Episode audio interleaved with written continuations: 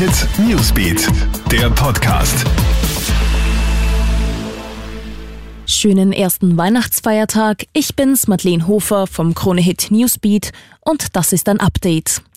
Jetzt hat die neue Coronavirus-Variante 501V2 auch Deutschland erreicht. Der erste bekannte Fall ist nun bei einer Frau in Baden-Württemberg nachgewiesen worden. Die Mutation wurde ja erst kürzlich in Großbritannien entdeckt. Die Frau ist am 20. Dezember aus Großbritannien über den Flughafen Frankfurt-Main nach Baden-Württemberg eingereist. Am Flughafen wurde sie positiv getestet und befindet sich seither in Isolation. Experten sehen in der neuen Coronavirus-Variante aber keinen Grund zur Beunruhigung.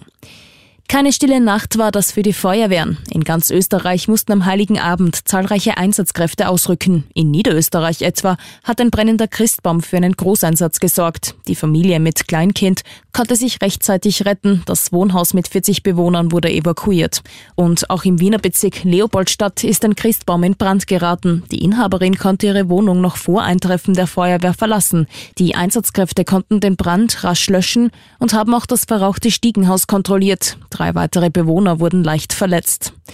Und Schrecksekunde für Flugzeugpassagiere in Moskau. Bei starkem Schneefall ist heute eine Maschine mit 116 Menschen an Bord von der Landebahn gerollt. Warum die Boeing erst rund 20 Meter hinter der Landebahn zum Stehen kam, ist noch unklar. Verletzt wurde bei dem Vorfall niemand. Die Passagiere konnten das Flugzeug selbst verlassen. In Moskau hat es übrigens in der Nacht stark zu schneien begonnen.